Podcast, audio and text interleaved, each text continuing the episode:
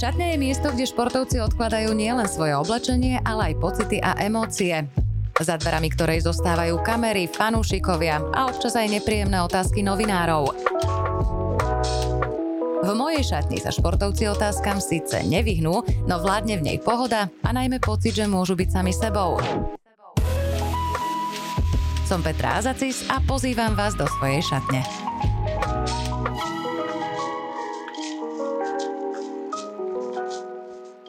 Vítajte v šatni, kde dnes bude ústrednou témou najmä futbal a tiež komentovanie, pretože mojím ďalším hosťom bude futbalový komentátor, šéf Digišportu a tiež vášnivý futbalový odborník a fanúšik Viktor Blažek. Viki, ahoj, vítaj. Peťuška, ahoj. My musíme prezradiť, že sme boli kolegovia dlhé roky, takže tieto naše e, oslovenia už tak akože sa nesú s nami. Keď sa na teba človek e, pozrie, typoval by skôr iný šport. Ako si sa ty dostal k futbalu? aký by si typoval? No, kľudne taký nejaký hádzanú alebo niečo také tvrdšie, kde potrebuješ aj tú tvoju výšku, vieš. A tak futbal ma bavil vždy a môj otec hrával veľmi dlho futbal, do 50 dokonca, takže e, mal som to stále doma a sledoval som priame prenosy a hrával som ten futbal, takže to od, od malička, od malička som ho mal rád a bol to pre mňa šport číslo jedna a zostal stále. Komentovanie prenosov je vrcholom, alebo teda presnejšie mal by byť vrcholom pre športiaka, hoci v súčasnosti je množstvo športových staníc, množstvo internetových prenosov a ak ku komentovaniu už nie je problém až tak sa dostať pre každého, dá sa povedať. Kto sa na to cíti? Kedy si to také jednoduché nebolo? Aké boli tie tvoje komentátorské začiatky? Tak ja som úplne začínal v, vtedy v STV, ale potom, potom som dostal ponuku vlastne do Česka, do zahraničia, do, do Galaxie Sport a vlastne predtým ešte do Sportu 1, kde sa vytvorila vynikajúca partia ľudí, českých komentátorov. Mnohí z nich komentujú ešte doteraz výborne. Tam som sa strašne veľa naučil a potom prišlo vlastne tá galaxia, kde, kde prišla Premier League naplno a, a v podstate Premier League som komentoval potom asi 13 alebo 14 sezón za sebou, potom už v rôznych televíziách, ale tá galaxia, galaxie, aby som bol úplne presný, Galaxie Sport na letišti Viekoše v Hradci Králové, tak to bol, to bol taký odrazový mostík. Mám pocit a často sa aj fanúšikovia takto vyjadrujú, že radšej pozerajú vlastne českých, e, české stanice a český komentár. Mám pocit, že Česi sú oproti nám taký trocha prirodzenejší, čo sa týka športu. Mne osobne sa to veľmi páči, že nejdu takým tým profesorským štýlom. Aký je tvoj názor na to? Kedy si možno to tak bolo, ale myslím, že v súčasnosti sa ten stav výrazne vyrovnáva, že tí mladí chalani, e, ktorí, ktorí komentujú teraz ten futbal, sa, sa dostali na úroveň možno až lepšiu ako, ako českí kolegovia. A zase závisí to aj od toho, že my sme už rozdelené krajiny, že sme, sme dva národy, síce veľmi podobné, ale, ale vnímame niektoré veci, aj šport možno trochu inak a, to komentovanie, to, to slovenské je, je už podľa mňa výrazne lepšie, ako bolo vtedy za tých federálnych čias, keď, sa, keď vlastne príjm hrali Česi naozaj. E, kto bol takým tvojim vzorom možno v tomto smere? Alebo mal si vôbec svoj vzor, alebo si išiel od začiatku tou vlastnou cestou? Priznám sa ti, že nemal som ja žiadny vzor. E, išiel som e, svojou cestou. Mne strašne veľa dala spolupráca s ľuďmi, ako, ako bol Tomáš Radotinský, alebo Vlastio Kaiser, alebo, alebo títo chalani, ktorí, ktorí komentovali vtedy v Sporte 1. Bola tam fakt úžasná partia partia a veľmi som sa od nich naučil a veľmi som pri nich, dá sa povedať, vyrastol. Bol, chodili tam vynikajúci ľudia do, do štúdia. Naučil som, sa, naučil som sa vnímať ten futbal možno trochu, trochu inak a potom som z toho vlastne dosť ťažil. No. A v čase, keď si bol mladé ucho, patril slovenský eter takým skúseným komentátorským esám. Oni tu mali takú svoju výraznú pozíciu, každý ich poznal, tešili sa v takej všeobecnej popularite a rešpektu. A teda nie len športovej verejnosti. Bolo sa od koho učiť. Kto bol takým tvojim tvojim tutorom, vtedy spomínali sme STVčku, tam boli tiež tie výrazné SA, s kým si sa ty najčastejšie radil, alebo preberal veci, alebo hodnotil teba? Aby som bol úprimný, príliš si to nepamätám, ale Ivan Niňaj bol mm, aj človek, ktorým som sa stretával aj inak. Dali sme si spolu párkrát pivko samozrejme, ale bol to človek, ktorý komentoval hokej alebo teda iné športy, ale ale od neho si myslím, že, že, že e, som veľa vecí prijal, pretože bol skúsený, bol, bol samozrejme e, na vrchole svojej kariéry a potom, keď som sa stretol s Dušanom Gabani v teatri spoločne s tebou, tak e, to bol samozrejme Dušan, ktorý má obrovské množstvo skúseností, obrovské množstvo odkomentovaných hodín, má skúsenosti s každým športom, vie sa vo všetkom rýchlo zorientovať a, je, a hlavne Dušan Gabani je uveriteľný. On keď povie, že ten zápas nejaký tenisový sa skončil 7-5-6-2, ja mu to verím, aj keď to tak nie je je, ale ja mu to proste uverím, lebo naozaj proste to je, to je taká persona, ktorá, ktorá tomu, tej slovenskej komentátorskej žurnalistike naozaj veľmi dala. Aká dôležit, dôležitá je tá uveriteľnosť, aby ten človek, keď niečo povie, tak mu to ľudia verili, pretože mám pocit, že v poslednom čase je mm, to v podstate úplne jedno každému, že kto, kto mu rozpráva niečo o športe. to neviem, ale tak to musíme rozdeliť asi tú spravodajskú alebo záležitosť a komentátorskú alebo redakčnú záležitosť a komentátorskú záležitosť. Dnes, keď e, má niekto nejaký problém so športom, tak väč- s komentovaním nejakého športu, tak väčšinou sa to robí tak, že si zavolá nejakého odborníka, ktorý tomu športu rozumie a dá tomu ten odborný, odborný nejaký výraz alebo odbornosť. A, ale uveriteľnosť, no ťažko uveríte nejakej mladej, síce peknej, krásnej babe niekde na obraze, že vám niečo, niečo pekné povie, ale vy viete dobre, že, že to má niekde napísané a že keby ten chlapec, čo jej to tam píše, napísal niečo iné, tak to v pohode prečíta a myslí si, že je všetko v poriadku. No, tak takto, tak, takto by som povedal tú uveriteľnosť. Preto hovorím, že Dušan Gabani je tak uveriteľný, že, že jednoducho môže povedať, čo chce. Hovorili sme o tom futbale a o tom teda, že od malička to bola tvoja srdcovka. Mal si aj nejaký obľúbený klub alebo hráča, ktorého si že dlhé roky sledovala, fandil mu? Nebolo to úplne tak, ale tí, ktorí ma poznajú, vedia, že ja dlhé roky fandím takému klubu anglickému, že sa volá Stoke City. To je klub, ktorý väčšine bude hrať o záchranu v akejkoľvek súťaži. Je to, je to pre mňa zaujímavý klub. Je to napínavé. Je to vždy napínavé až do konca.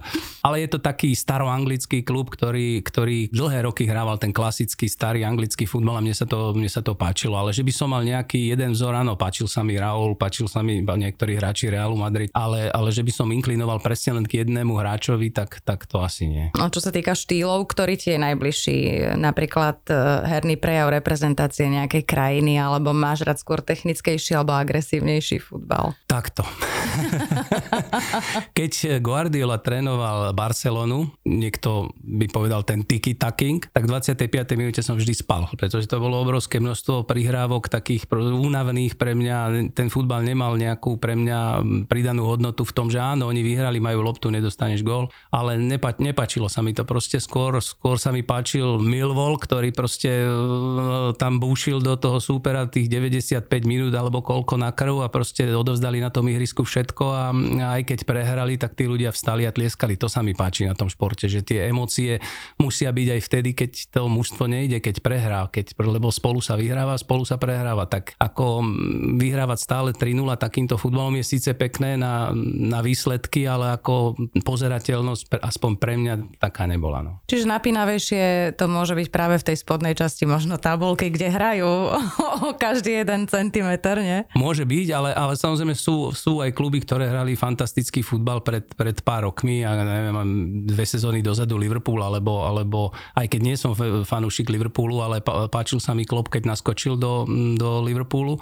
A samozrejme Guardiola, ktorý absolútne prekopal svoju, svoju hernú filozofiu a dnes sa maximálne prispôsobil úplne ultranovým trendom a ten, to mužstvo, ktoré on trénuje, alebo to družstvo, aby som bol teda presný, tak to, je, to hrá taký, taký veľmi, veľmi progresívny futbal, taký, ktorý uh, musí prinášať úspech, pretože tie nové trendy, ktoré on neustále zavádza do toho futbalu, uh, sú možno zdrojom inšpirácií pre iných trénerov, ktorí potom ich aplikujú do tých svojich mužstiev samozrejme v inej, na inej kvalitatívnej úrovni. Komentátor si musí dávať pozor, aby nebolo cítiť, komu fandí. Je to človek samozrejme, ja to poznám, ale je to samozrejme neprofesionálne, pokiaľ teda nejde o štátnu reprezentáciu, tam sa to aj očakáva trošku mm-hmm. to fandenie, je to úplne v pohode. Uh, pamätáš si zápas, pri ktorom si, si musel dávať ty vyloženie pozor, nejakým spôsobom sa kontrolovať, aby nebolo cítiť, že fandíš nejakému týmu? Uh, nie, ale pamätám si zápas taký, Celta Vigo Deportivo La Coruña, to bolo asi niekedy okolo roku 2000 a galicijské derby a Dan Macho, ktorý bol vtedy šéf-redaktor alebo šéf-komentátor, uh, sedel v režii a jednoducho ukazovali tam stále jedného hráča, volal sa Katáňa, 77 lebo vtedy v tomto roku sa narodila ten Katáňa, keď dal gól, vždy ukazoval, ako letí vták. A na začiatku vlastne toho prenosu ja som povedal, že no, že tu je Katáňa, pozerám, či má narodení, nemal, či nejaké nič. A stále ho ukázal stále. A tak hovorím, že uvidíme, že tu je Katáňa, že či nám v dnešnom zápase ukáže vták. Takže to bolo, si myslím, že odvtedy som nevedel, komu fandím v tom zápase, lebo tí tam vybuchli v tej režii úplne a si, si pamätám toho zvukára, ktorý sa tam hádzal ten stôl a keďže som ho videl cez tú kúkaniu, no ťažko povedať. No to si človek neuvedomí niekedy, čo z toho vyjde.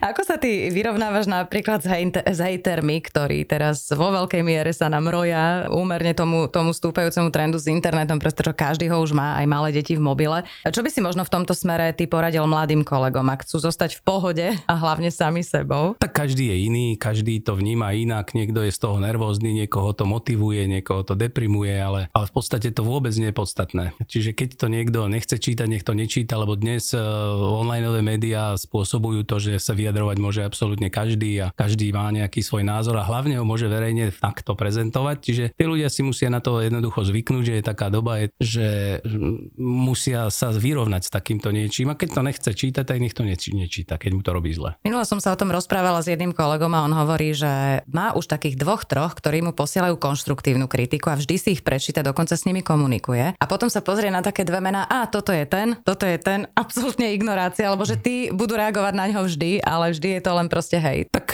sú takí, no. E, nie všetci sme e, každému sympatickí, to je úplne normálne, ani ten komentátor, a som počul takú nejakú debatu, kde teraz už neviem presne, kto to povedal, ale že keď si pre nejakých 70% ľudí akceptovateľný, tak vtedy je to úplne v poriadku. Takže, takže tak. 70% je dosť. a zvlášť pri futbale, No podľa toho, ako to sled... počítaš, Áno. Keď je 11, ťažko sa to spočíta. Veď práve.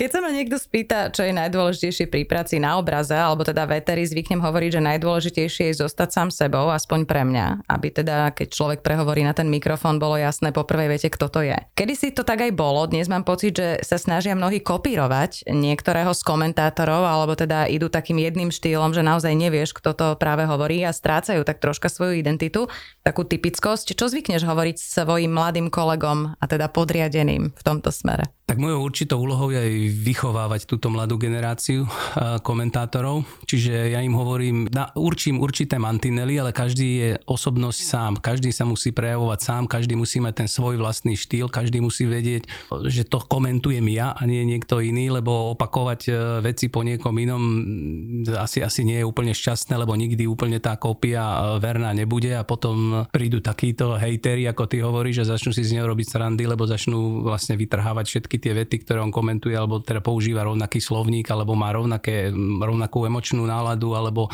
alebo robí veci úplne rovnako, čiže to vôbec nie je dobré, ale tie mantinely u mňa vlastne pri tých mladých komentátoroch je, sú také, že aby oni, oni vedeli, aby sledovali tú hru, aby, aby vedeli, čo sa na tom ihrisku deje, aby na to vedeli reagovať, aby vedeli, že keď sa strieda napríklad, tak uh, musí vedieť, že ten hráč tam ide kvôli niečomu, že ten je treba zranený, alebo má slabšiu výkonnosť, alebo mu to nejde, alebo sa tam niečo stalo, alebo keď je nejaká situácia her na, na hracej ploche, tak musí vedieť reagovať na to, že, že ako, ako, ako to mužstvo reaguje, ako to mužstvo hrá. Preto sa snažím vždy ako nejakým odborným spôsobom do, dotlačiť do televízie ľudí, ktorým vysvetlia tieto nové, nové trendy, či už e, ako hráčské, alebo trénerské, alebo treba sa aj rozhodcovské, lebo každý rok je čo 90 nových vecí v pravidlách, možno, že dve sú také, ktoré sú povšimnutelné, ale on ich musí vedieť, on, ich, on musí na to vedieť reagovať. Čiže aby sa vzdelávali v tomto smere, lebo ten futbal ide strašne rýchlo dopredu a mm, on, on, sa, on sa veľmi vyvíja. Keď si dneska pozrieš že zo 76.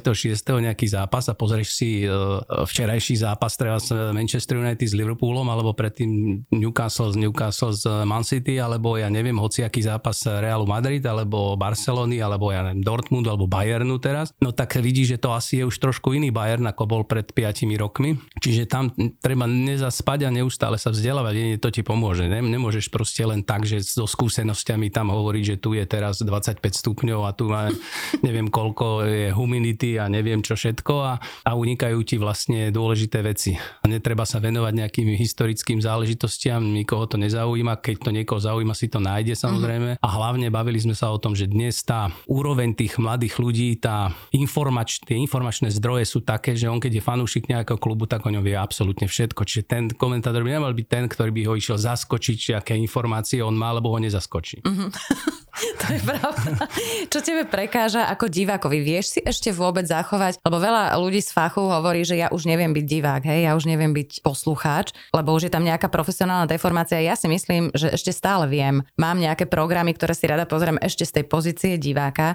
Čo ti prekáža ako divákovi na prejave komentátora, čo ťa naopak zaujme? Tak v prvom rade to musí byť zápas, ktorý z nejakej sračky asi ťažko urobíš nejaký výnimočný zápas. A keď je vynikajúci zápas, tak samozrejme to ide samé. Ale keď je taký, e, ktorý je vlastne ani tak, ani tak a vtedy, ten, vtedy ho viac počúvaš, toho komentátora, tak vtedy ti musí dať tú DPH, tú pridanú hodnotu. A, a ťažko povedať, že čo ma vyrušuje alebo nevyrušuje. Mňa vyrušuje, e, keď niekto treba stále rozpráva, stále v kuse rozpráva, alebo keď e, rozpráva nejaké keď, keď si nevšimne nejaké veci, e, takisto sme sa o tom tu pred štúdiom bavili, že neviem, tak v hľadisku je e, detail na nejakého bývalého hráča, ale oni to robia tak, že nielen, že je asi host na tom zápase, ale asi nejakú súvislosť to s niečím na tej hracej ploche má a tento súvislosť musí vedieť. No a keď ten komentátor nepozná toho hráča, nepozná tú súvislosť, nie tak je v lese, no a to na čo ho potom budeš počúvať? Čiže nezareaguje ani na to, čo mu režia ponúka na ten Áno, pretože dnes akože naozaj aj tie priame prenosy, však to určite musíš sledovať, že, že, že, to, že to išlo niekde úplne inde, že, že to nie je len počtom kamier, ale to je aj filozofiou toho prenosu, že oni vedia presne, čo tam zranený je nejaký stoper, ukážu, e, ja neviem, jeho ženu, ktorá asi zbila, alebo čo, no, tak to musí, tak tá ho zbila, ten tam a teraz je tam tento druhý a oni to ukážu v detailoch a ten, keď nevie tie súvislosti, to tak ako Zbytočne ukazovať, áno. V lese, to je výborné. Byť šéfom veľkej spoločnosti je náročné. V čom je náročné viesť športovú redakciu, alebo teda televíziu, taký tým najrôznejších povách, aké si ľudia vedia predstaviť, aby to fungovalo? Ja mám jedno veľké šťastie, že vždy som pracoval s ľuďmi, s ktorými som si veľmi rozumel a keby som si s takými ľuďmi nerozumel, tak asi je niekde chyba, alebo nemám tam čo robiť. A momentálne sme v, pracujem v takom kolektíve, kde, ktorý by som asi nevymenil, pretože je rozdiel, keď si s niekým pracovnom nejakom vzťahu a keď to považuješ skoro za rodinu. A ja keď im poviem, že my sme tu teraz rodina a keď má niekto nejaké problémy, tak tá rodina to ide spoločne vyriešiť a keď, má, keď je zase niekto na hruške, tak asi, asi by mal z tej hrušky zliesť a zase byť stále súčasťou tej rodiny. A keď už naozaj nechceš byť súčasťou tej rodiny, tak choď preč, ale neznamená to, že tá rodina pre teba už sa skončila.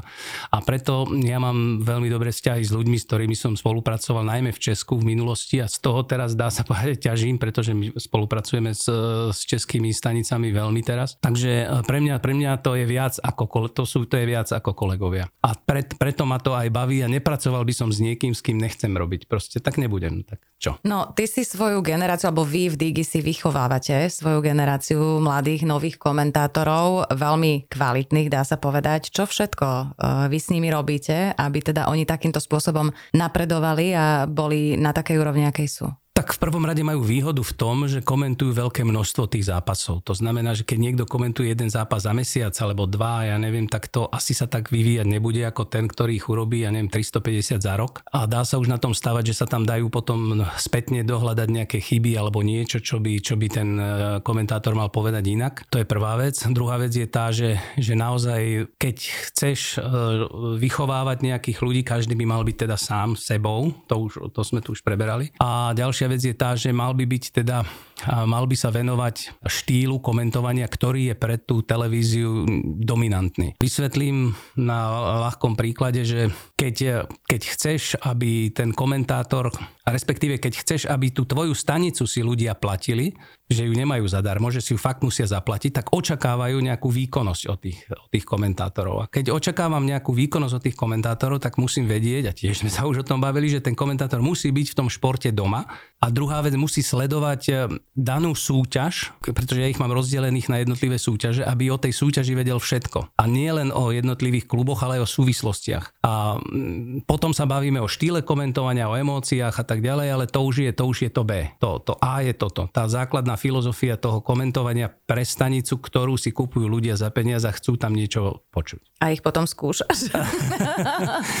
to už akože, keďže ja s nimi pracujem 6 rokov teraz, takže to už ani nie je potrebné, že oni sami vedia, že keď prí, prídu, spýtajú sa, toto bolo takto, toto bolo hen takto a už sa to ani, už sa to ani príliš veľa nestáva teraz v posled, poslednom období, lebo oni vedia už ako to robiť a kde sú ich medzery, kde sú ich chyby a kam sa chcú vlastne v tom komentovaní dostať. Akú veľkú úlohu zohráva tá osobnosť komentátora, ten jeho prejav, aj preto, aby napríklad pritiahol divákov k danému športu, ktorí bežne tento šport nesledujú? Ťažká otázka. Mm-hmm.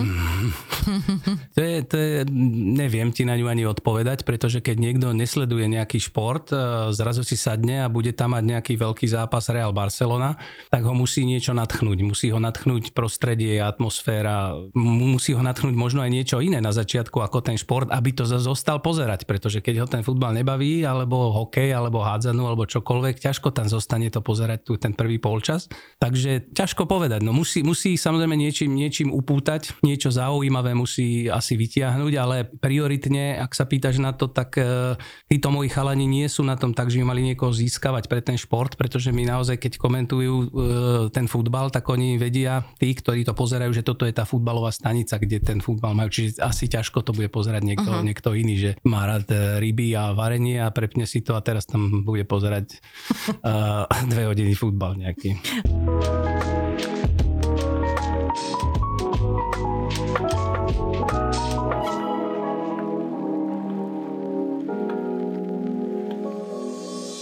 Ty si pôsobil svojho času aj v rodnej Senici pri futbale, pri klube. Áno. Aké to bolo obdobie? Veľmi pekné, však my sme, my sme vlastne e, boli dvakrát vicemajstri, trikrát sme hrali e, v predkolách Európskej ligy a dvakrát sme sa vtedy dostali do finále Slovenského pohára, čiže pre mňa to bolo veľmi úspešné obdobie. A kúsil som ten futbal aj z inej strany, potom ešte v Trnave, ako s, myslím, že aby som ho vnímal možno ešte komplexnejšie a tým pádom e, možno, že mám určitú výhodu v tom, že viem, ako sa na to pozerajú trebárs ľudia, ktorí e, sú v klube. A ako sa na to možno pozerajú hráči, ako sa na to teraz pozerajú komentátori, ako sa na to pozerajú diváci, čiže mám taký komplexnejší prehľad. Čiže pomohlo mi to vlastne v, v tom, čo robím. Každá jedna tá funkcia si myslím, že pomôže človeku vidieť tie veci úplne ano. z inej strany. Ja si myslím, že áno, čím viac to má, toho máš za sebou, tak tým si vieš dať lepšie dokopy ten, ten celkový obraz, čo niektorí iní ľudia vôbec nechápu, lebo nezažili.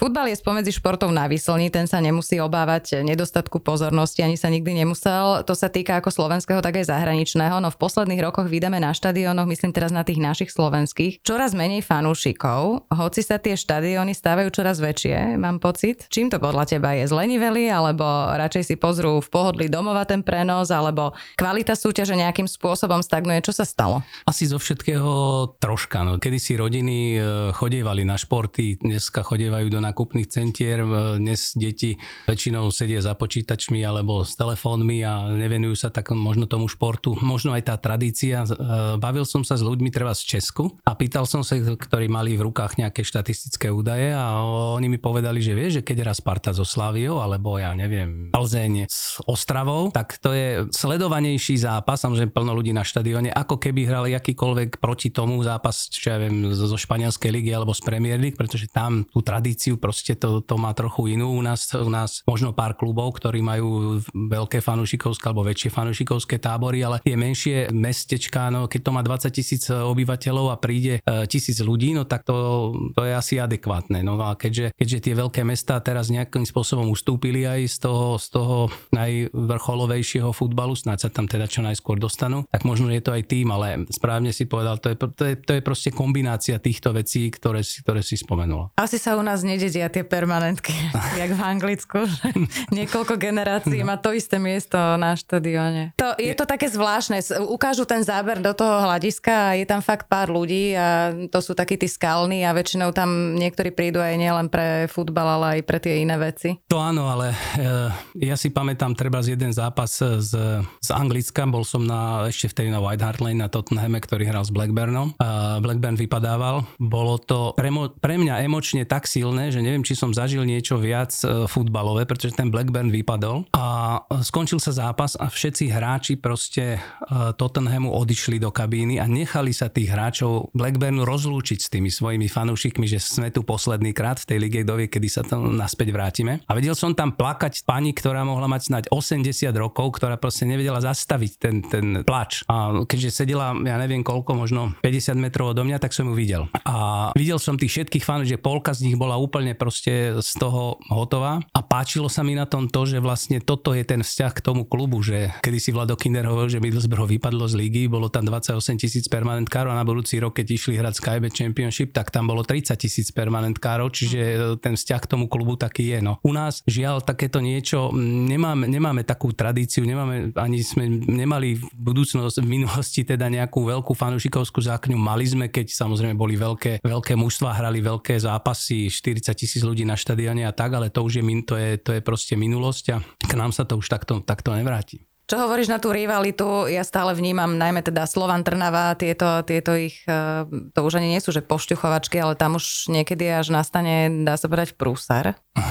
tak, to, to tak je a tie prúsery sú všade, keď hrá Partizan Belehrad s Trvenou zväzdou, tak uh, myslím, že priemerne tam jeden mŕtvý je vždy uh, počas tých dvoch zápasov, čo hrajú za sezónu, že tá rivalita tam je a aj tie fanúšikovské tábory proste také, také boli v Polsku, to je o Turecku ani nehovorím, takže, takže to je záležitosť skôr nejakého, nechcem povedať, že, že polície alebo niekoho, ktorý by to mal, mal nejakým spôsobom ukontrolovať, pretože tie tábory sa aj tak niekde stretnú a niekde si to, niekde si to vyrovnajú, ale na tom štadióne je fakt, to, to sa nepáči ani mne a preto tam nemôžeš vodiť potom nejakú rodinu alebo malé deti, alebo to, ktorí by to tam priamo na tom štadióne, e, na tom štadióne videli. Ale tá rivalita, že je medzi tými klubmi a to je všade na svete, tak to je, ja si myslím, na jednu stranu je to strašne dobre, lebo keď sa tešíš proste na ten zápas, že on príde, ten zápas a už je a fandíš tomu svojmu klubu, je to úplne normálne, je to úplne prirodzené. Keď už je to takto vyextrémované, tak to by sa malo riešiť niekde inde. Tak svojho času si pamätám, že ešte keď hrával Inter, tak Bratislava bola rozdelená na fanúšikov Belasého a to bolo žlto-čierneho tam. 1900? No,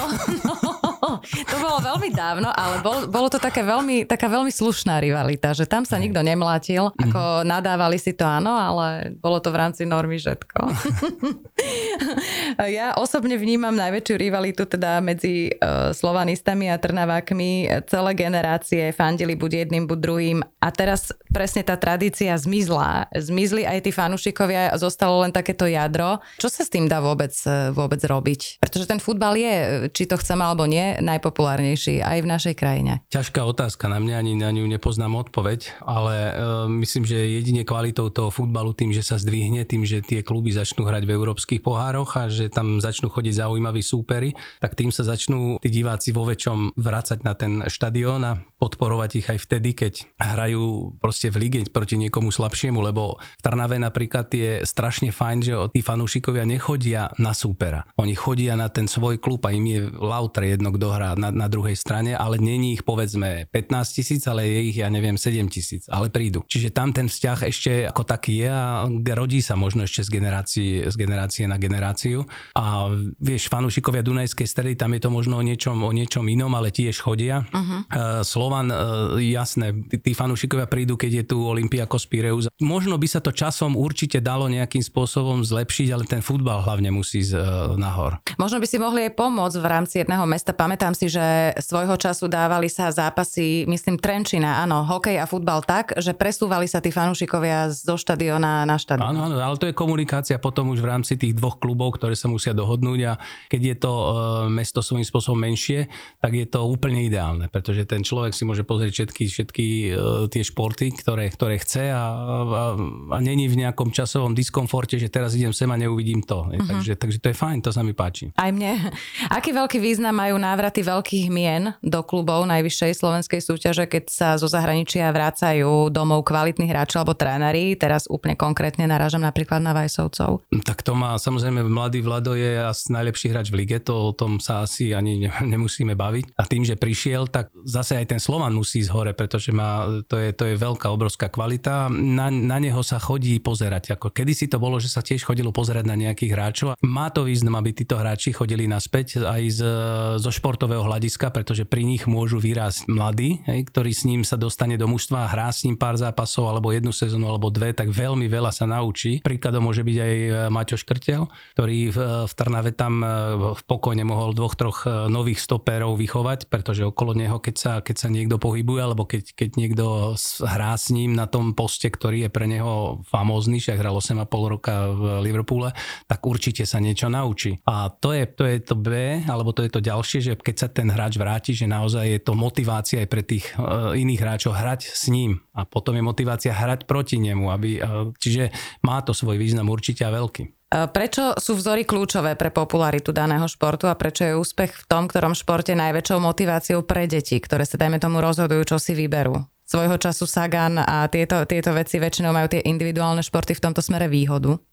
Majú, lebo ten kolektívny šport je tam viacero hráčov a musí si vybrať toho, toho, toho svojho, ale keď je individuálny šport, ja neviem, má, ja neviem, Cibulkovú, alebo mal Hrbatého v tenise, alebo ja neviem koho, keď, keď e, je to jednoduchšie sa stotožniť s tým individualistom ako s, s celým mužstvom, lebo tam sa to môže prekopať za sezónu, zase prídu nejaký iný, ten hráč mu odíde niekde inde, čiže, čiže ten, je to trochu ťažšie, je to trochu ťažšie podľa mňa.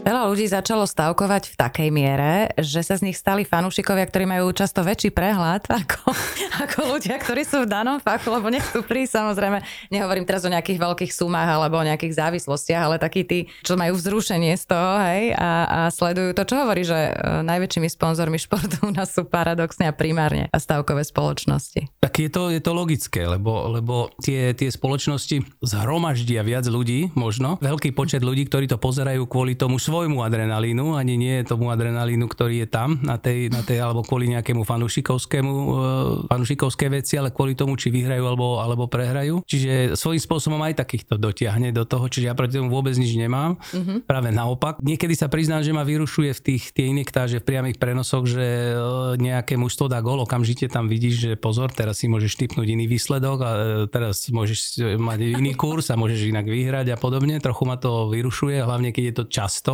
ale tak taká je doba. Tá interakcia je tiež kľúčová. Dnes teda v dobe internetu spomínali sme to, fanúšik sa dokáže k hráčovi dostať tak blízko, ako ešte nebol nikdy predtým.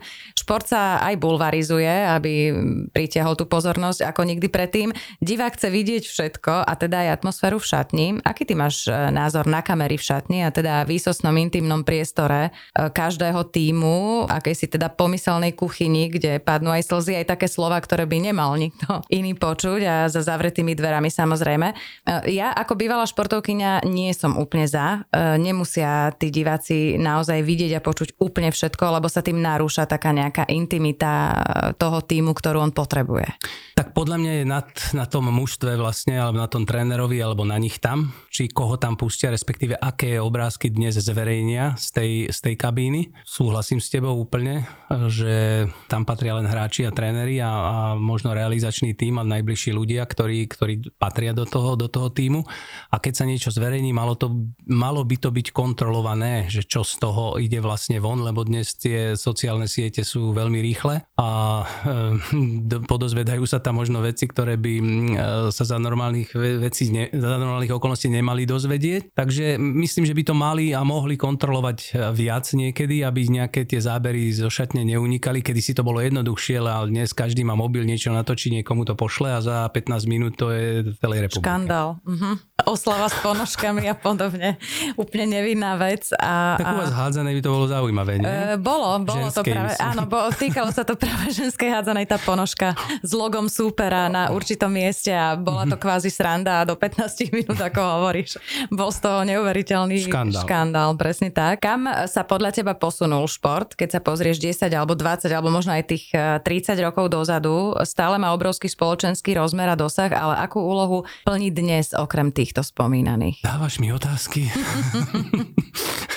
ťažko, ťažko odpovedať, ako ten šport je fenomén, to je jasné. Dneska v, vyhrá Sagan e, etapu na Tour de France a na druhý deň máš x malých bicyklistov na, na ceste. Proste má to, má to strašný dosah. dosah, úplne strašný dosah.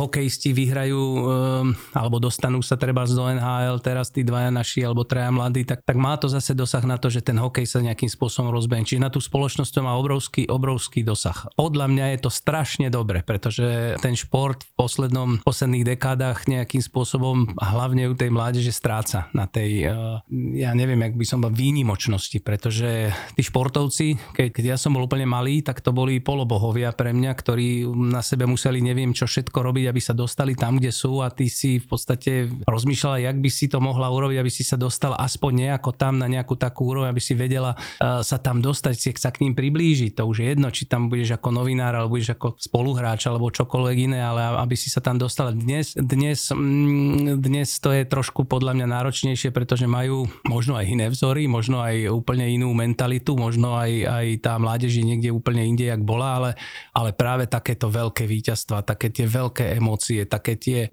ja neviem, keď boli majstrovstvá sveta v hokeji plné námestia a podobne, to dokáže tých, tých ľudí k tomu športu znova vrátiť, aj keď teda na krátku chvíľu. S čím najkurióznejším si sa ty doteraz pri športe a pri futbale stretol? Na čo nikdy nezabudneš?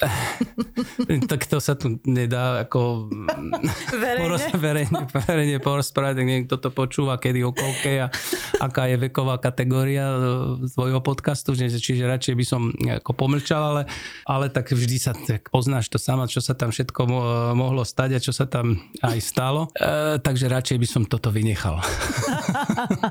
Mne sa spájaš aj s koňmi, dostihmi a jazdectvom. Ešte stále sa im venuješ? Čo spája s koňmi teba?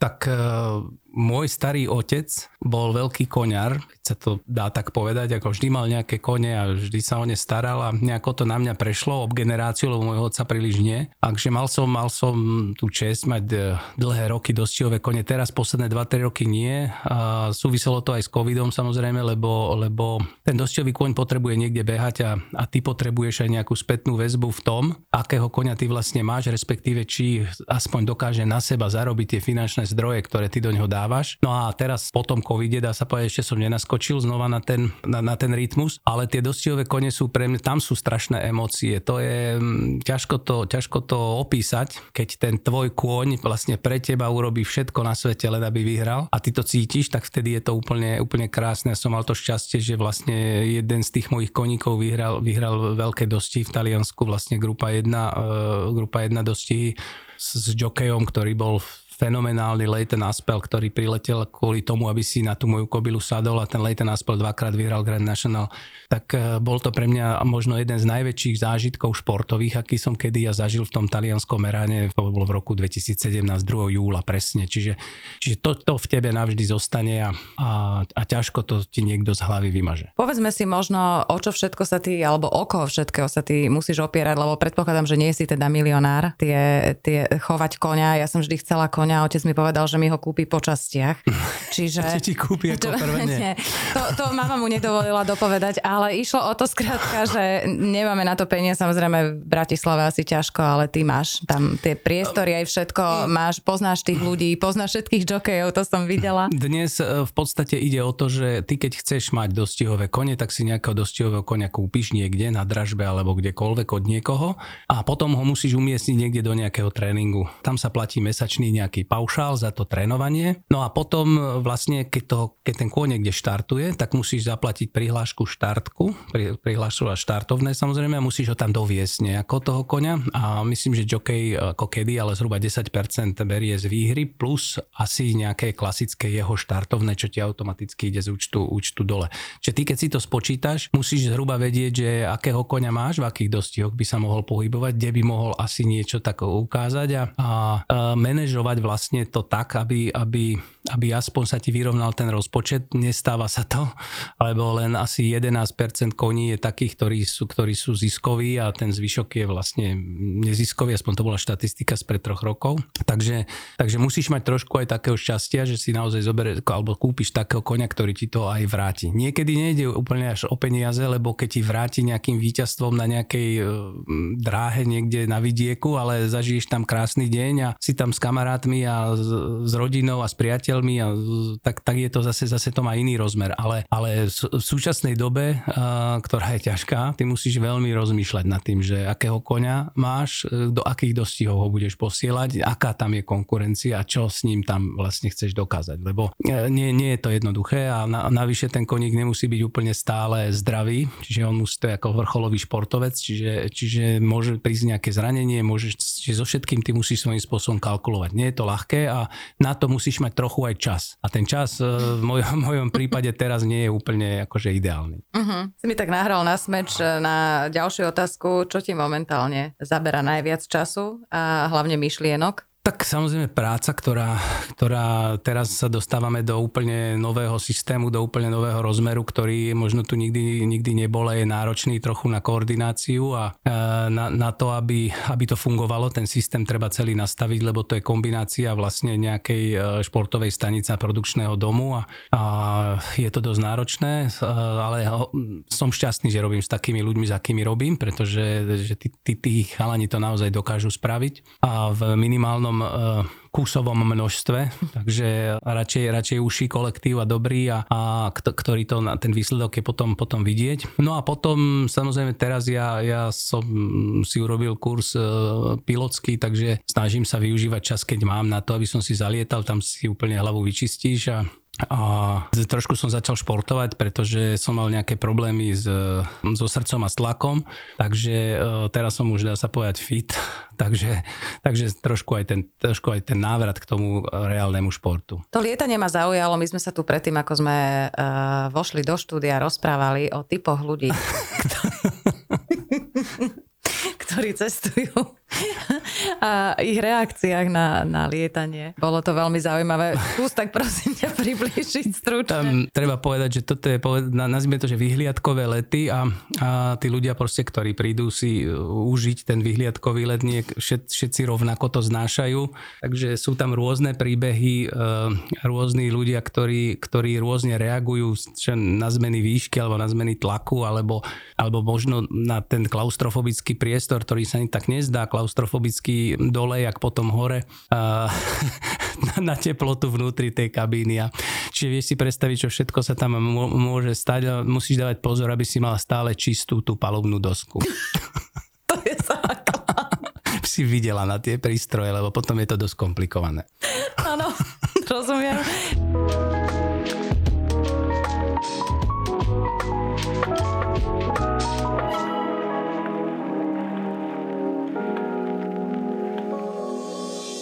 Viktor, ďakujem veľmi pekne, že si si našiel čas za zaujímavé rozprávanie a samozrejme budem ti držať palce vo všetkých tvojich e, aktivitách. Nech sa to všetko darí a nech teda pod tvojimi rukami vyrastajú ďalší veľmi šikovní slovenskí komentátori. Ďakujem Peťuška veľmi pekne, nech sa darí aj tebe, aj vám to.